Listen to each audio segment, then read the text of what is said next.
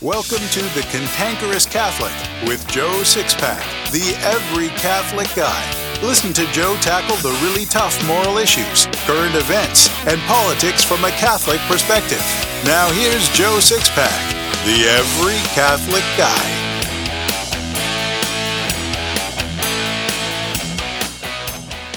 Hello, Sixpackers, and welcome back to the Cantankerous Catholic, episode 26. This is the final episode of June, and July is the month when we celebrate the founding of America. So I thought it would be cool to celebrate America all next month. However, for this final episode of June, I feel the need to talk about God's justice and the sense of justice He's instilled in us all. We'll talk about that when we return. What do Billy Dee Williams, the celebrated American artist Norman Rockwell, and famed comedian Jimmy Durante have to do with one man's journey from conservative Judaism to the cross? Everything. Marty Barrack has lived one of the most fascinating conversion journeys ever told. In Calvary Road, Marty's biography, you can read about Marty's military service with Billy Dee Williams, how Norman Rockwell helped him pass a college course, how, in his deep abiding love for his late wife, Marty helped Irene travel the road of sanctity, how the times are quickly reaching critical mass for fulfilling prophecy concerning the Jews, and much, much more. Get your copy of Calvary Road by Marty Barrack today, in print or ebook on Amazon, Apple Books, Barnes & Noble, and Kobo. Dr. Charles Krauthammer was a well respected conservative political pundit who died a year ago. I was watching a Fox News program the other day when they mentioned the one year anniversary of his death. I was never a big fan of his because I believe he wasn't really all that conservative, but I have to admit that he was admirable for his approach to life after becoming paraplegic from a diving accident. May Dr. Krauthammer rest in the peace of God. The thing that caught my attention in the mini tribute Fox News had for Dr. Krauthammer was what the Catholic host said. He indicated that Dr. Krauthammer now resides in heaven. That statement is indicative of a very dangerous heresy that's flowed over from Protestantism into the thinking of Catholics, and I think it needs to be addressed. I should preface this by saying that none of this has to do with Dr. Krauthammer. I'm not judging the state of his soul, which is something I cannot and will not do. All I know about him is that he was a Jew, and some of the things he said led me to believe that he embraced the Jewish heritage but rejected a belief in God. But that doesn't mean I'm judging the final destination of his soul. It's never wise to question or make assumptions about God's graces or an individual's relationship to him. The bottom line is that this has nothing to do with Dr. Krauthammer. The tribute to him was just the inspiration for this episode. The very dangerous Protestant heresy I was referring to is the assumption that the souls of the people who die take a straight shot to heaven. First of all, both Scripture and Our Lady of Fatima tell us that very few souls actually even make it to heaven. Recalling one of the spiffy coffee mug sayings I use that says that a highway to hell and a stairway to heaven tells us about the anticipated traffic numbers is a pretty good summation of truth. For those who are actually saved after death, almost no one goes straight to heaven. That's because there's this pesky little reality called purgatory. Many Catholics no longer believe in purgatory, and some think the Church no longer teaches it to be a reality. But this couldn't be farther from the truth. According to the Catechism of the Catholic Church, all who die in God's grace and friendship, but still imperfectly purified, are indeed assured of their eternal salvation, but after death they undergo a purification so as to achieve the holiness necessary to enter the joy of heaven. The Church gives the name purgatory to this final purification of the elect, which is entirely different from the punishment of the damned. So it's in purgatory that the last vestiges of love of self are transformed into love of God. Purgatory is a testimony to God's mercy and justice. Because He's infinitely merciful as well as infinitely just, purgatory is a necessity. If God were more merciful than just, he'd be imperfect. But his justice balances his mercy, and he gave us all our sense of mercy and justice. Let's try to demonstrate this with an example. Let's say you have to borrow your friend's car. Your friend's happy to let you borrow it, but he asks that you return it by a specific time because of an appointment he has. You get into the car to begin running the errands you need to take care of, trying to be mindful of the time. As it turns out, the errands take a little longer than you anticipated, and you realize it's getting close to the time your friend needs his car back. In your rush to get the car returned, you take a corner a little too quickly and a little too sharply. As a result, you crease the fender of your friend's car on a fire hydrant at the corner. When you return the car, you tell your friend about the fender bender. You say, I'm really very sorry. Will you forgive me? Your friend's a good Catholic, so he smiles and says, Sure, I forgive you. Now pay for my fender. His response to this is natural, and we'd think him a little bit loony if he didn't ask us to fix our boo boo. This is just an example of the sense of justice God instilled in all of us because we're created in His image and likeness. In all things, every action we take or decision we make has consequences. This used to be evident in how our criminal justice system worked before the world became so insane. In criminal law, if you commit a crime, you're sent to jail. The way it's supposed to work is that after you do your time, you're forgiven by the state and start all over with a clean slate. But notice that there are still consequences. If you commit a crime, you have to do reparation for that crime by spending time in jail. It's no different with God. We'd get rid of any judge who had a murderer in front of him and said, You're sorry for the murder you committed? Oh, well, that changes everything. The people hereby forgive you. You're free to go. We'd think this judge is nuts, wouldn't we? A price has to be paid for that murder. Granting forgiveness is good and the right thing to do, but punishment must be meted out for the crime even after the murderer is forgiven. Why in the world, then, would we expect any different reparation from God? He forgives, but he still demands justice. Although purgatory isn't explicitly mentioned in the Bible, the concept of a place of purification is certainly implied. Jesus said in Luke 12:59, "I tell you, you will not get out till you have paid the very last penny."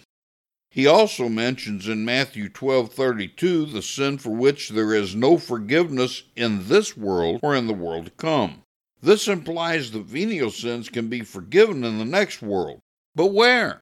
Hell is eternal punishment, and nothing unclean shall enter heaven according to Revelation 21:27 and even venial sin causes the soul to be unclean.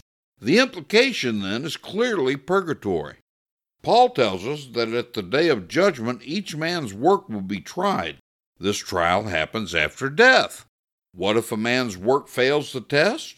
Paul says in 1 Corinthians 3, verses 13 through 15, that he will be the loser and yet will be saved, though only as men are saved by passing through fire. Now, this loss, this penalty, can't refer to consignment in hell, since no one is saved there, and heaven can't be met, since there's no suffering or fire there. Purgatory alone explains this passage. Some say God doesn't demand expiation after having forgiven sins. Well, tell that to King David. When David repented, God sent the prophet Nathan with a message for him. In 2 Samuel 12:14, Nathan told David, "The Lord on his part has forgiven your sin. You shall not die." But since you have utterly spurned the Lord by this deed, the child born to you must surely die. Even after David's sin was forgiven, he had to undergo expiation. Can we expect any less? The church has always believed in purgatory. The Bible mentions the need to pray for the dead. In 2 Maccabees 12:46 it says, "It is a holy and wholesome thought to pray for the dead, that they may be loosed from their sins." There are also inscriptions of prayers for the dead in the catacombs, where Christians stayed largely hidden during the great Roman persecutions of the first three centuries. Finally, we have the writings of early Christians, such as Tertullian, who lived from AD 160 to 240, Cyprian, who lived from 200 to 258, Cyril of Jerusalem, who lived from 315 to 386, Ambrose, who lived from 340 to 397, John Chrysostom, who lived from 344 to 407, and Augustine, who lived from 354 to 430, all to tell us about the need to pray for the dead. Now, what makes ignoring purgatory or denying it so dangerous? Well, by ignoring or denying the existence of purgatory, this means the souls of those who are died aren't being prayed for. Those departed souls are languishing in their suffering. Some will be in purgatory till the end of time. There are only two differences between purgatory and hell. The first difference is duration. Hell will last forever, and the souls there will never get out. Purgatory, on the other hand, will only last until the end of time. Admittedly, the end of time could be tomorrow, but it likely won't be. Don't forget that the Christians of the first century were expecting Jesus to return then, so purgatory could be a reality for thousands of years yet. The second difference between hell and purgatory is intensity. Purgatory is just as intense as hell when the soul first arrives there. Over a period of time, as the soul's expiation takes place, the suffering lessens. But even one minute of time in purgatory is immense suffering. I don't know about you, but I don't want to suffer the pains of purgatory for even one second, so I want people praying for my soul. In fact, I frequently tell friends I'd appreciate it if they'd pray for my soul if they never see me again.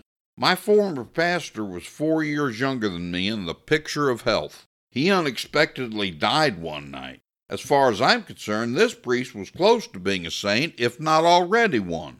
But God hasn't put me in charge of deciding who is and isn't a saint, so I don't know the disposition of his soul. I pray for him and to him every day.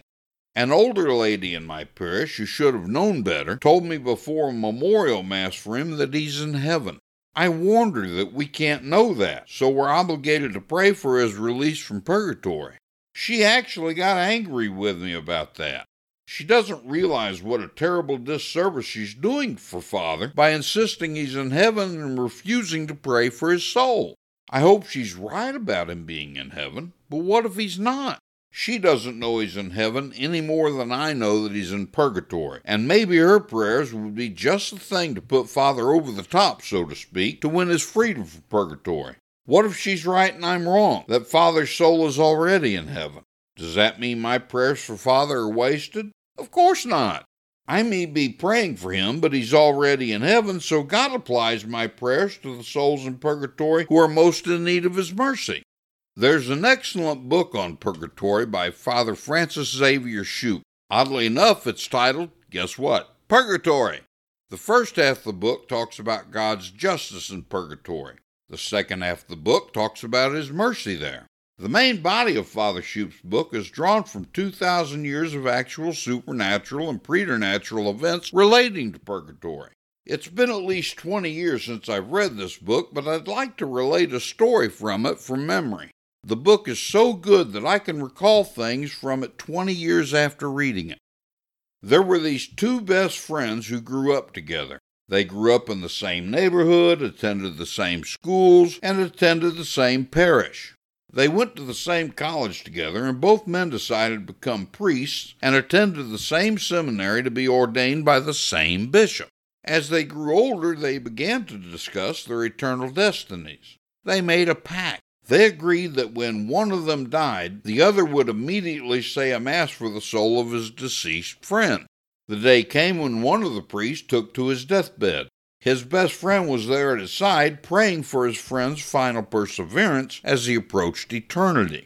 When his best friend passed, the priest immediately rose from his chair and went into the church to say Mass for the repose of his best friend's soul. After Mass, the priest went into the sacristy to divest.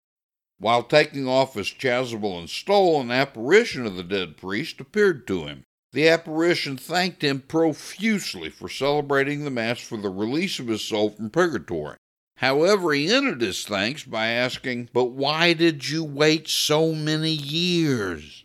The suffering of purgatory is so intense that the priest hadn't been dead an hour yet, and he thought he'd been suffering the pains of purgatory for years. Now do you understand why I ask everyone I know to pray for my soul when I die? I've also asked every priest I know to celebrate Mass for me as soon as he hears of my death. By the way, if you think you'd like to read this book, and I hope you do, there's a link in my show notes for both the print and Kindle version. I hope I've sufficiently explained the reality of purgatory and the need to pray for the dead. You can learn more from my books, The Lay Evangelist Handbook and Secrets of the Catholic Faith. There are links to them in my show notes. I also have links to some other very good resources about purgatory. This episode may have caused additional questions about purgatory. Heck, it may have even caused you to start thinking about death, judgment, heaven, and hell as well. If so, don't hesitate to contact me with your questions. You can reach me by going to the Get in Touch page on cantankerouscatholic.com. I promise to answer you within 48 hours. I'll see you next week when we begin our celebration of liberty and the foundation of our great nation.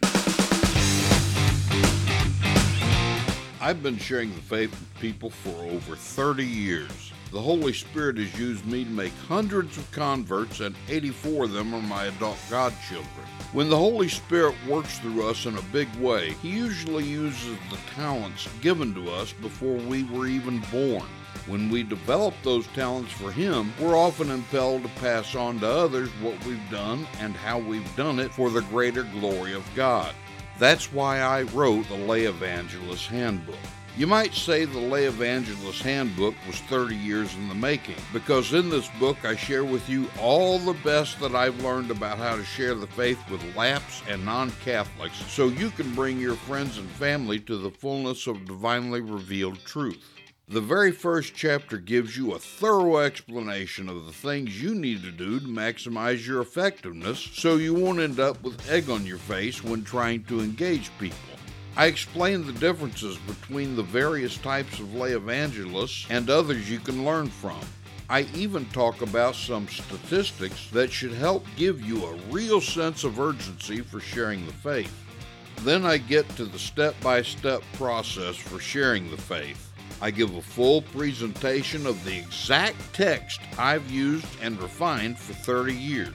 I tell you what to do, what to say, and how to do and say it, while leaving room for you to work in your own personality and make these techniques your own.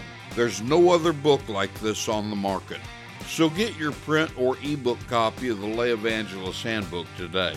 It's available in print on cantankerouscatholic.com or in print and ebook on Amazon and Barnes & Noble.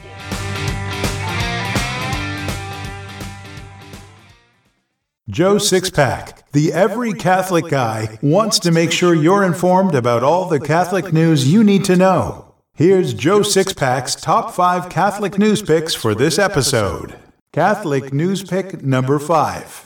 Hats off to LifeSite News. An explosive report alleges the retired bishop of Wheeling, West Virginia, was a sex pest who spent millions of dollars on extravagant and lavish lifestyle. According to an article that appeared in the Washington Compost, Bishop Michael J. Bransfield, 75, gave cash gifts totaling $350,000 to fellow priests, important prelates, and young priests upon which he had allegedly foisted his attentions. You can read the whole story by clicking the link in my show notes. Catholic News Pick number 4. Hats off to Blabberbuzz. Yeah, that's a real website and it's credible.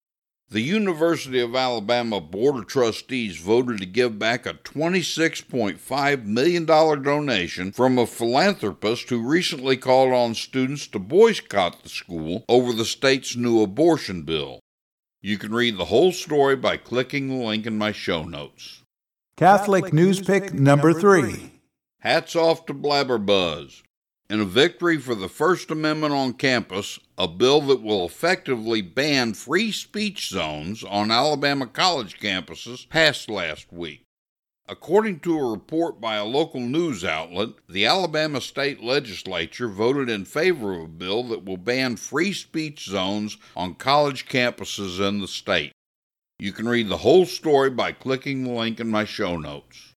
Catholic News Pick number 2. Hats off to Catholic World Report. The Archdiocese of Indianapolis announced that a local Jesuit high school will no longer be recognized as a Catholic school due to a disagreement about the employment of a teacher who attempted to contract same sex marriage. You can read the whole story by clicking the link in my show notes. Catholic, Catholic News Pick number one. Hats off to the Blaze. A Catholic woman in the United Kingdom may be forced to get an abortion against her will after a judge ruled that it was in her best interest to terminate the pregnancy due to her developmental disabilities and mood disorder. You can read the whole story by clicking the link in my show notes. I believe a really great way to teach the faith is through stories, parables, and anecdotes. So here's today's story. One mystical witness of the reality of purgatory was St. Teresa of Avila, the famed foundress of the Discalced Carmelites. St. Teresa had a great charity toward the souls in purgatory and assisted them as much as she could by her prayers and good works. God frequently showed her the souls she had delivered. She saw them from the moment of their release from suffering and their entrance into heaven. They generally came from deep within the earth. She says, I received tidings of the death of a religious who had formerly been provincial of that province and afterward another. I was acquainted with him, and he had rendered me great service. This knowledge caused me great uneasiness. Although this man was commendable for his many virtues, I was apprehensive for the salvation of his soul because he had been superior for twenty years, and I always fear much for those who are charged with the care of souls. Much grieved, I went to an oratory. There I asked our divine Lord to apply to this religious the little good I had done during my life, and to supply the rest by his infinite merits, in order that this soul might be freed from purgatory. While I besought this grace with all the fervor of which I was capable, I saw on my right side his soul come forth from the depths of the earth, and ascend into heaven in transports of joy. Although this priest was advanced in years, he appeared to me with features of a man who had not yet attained the age of thirty, and with a countenance resplendent with light. This vision, though very short, left me inundated with joy, and without a shadow of a doubt as to the truth of what I had seen. As I was separated by a great distance from the place where the servant of God had ended his days, it was some time before I learned the particulars of his edifying death. All those who were witnesses of it could not see without admiration how he preserved consciousness to the last moment, the tears he shed, and the sentiments of humility with which he surrendered his soul to God. A religious of my community, a great servant of God, had been dead not quite two days. We were saying the office for the dead for her in choir. A sister was reading the lesson, and I was standing to say the versicle. When half of the lesson had been said, I saw the soul of this religious come forth from the depths of the earth, like the one of which I have just spoken, and go to heaven. In this same monastery there died, at the age of eighteen or twenty years, another religious, a true model of fervor, regularity, and virtue. Her life had been a tissue of maladies and sufferings patiently endured. I had no doubt, after having seen her live this way, that she had more than sufficient merits to exempt her from purgatory. Nevertheless, I was saying the office before she was interred, and about a quarter of an hour after her death. I saw her soul likewise issue from the earth and rise to heaven. These stories told by St. Teresa of Avila are edifying, real, and only part of what you can read in Purgatory, the book by Father Francis Xavier Schouppe. Hey, Six Packers, that's all for this episode. I've enjoyed having you with me. Don't forget to like me on Facebook and follow me on Twitter. The links are in my show notes. Also, remember to visit joesixpackanswers.com to sign up for my free email course. Each short lesson arrives in your inbox every three days. We also have the Cantankerous Catholic social media group you can join to discuss anything about Catholicism, our country, or anything else on your mind. I visit the page every day. The link's also in my show notes. There are lots of other neat things of interest in my show notes, too. You can find them at cantankerouscatholic.com. And remember to live by the Joe Sixpack battle cry Comfort and conviction don't live on the same block. This has been The Cantankerous Catholic with Joe Sixpack, the Every Catholic Guy. Thanks for subscribing, and be sure to visit cantankerouscatholic.com to get your free copy of Joe's popular book, The Best of What We Believe Why We Believe It.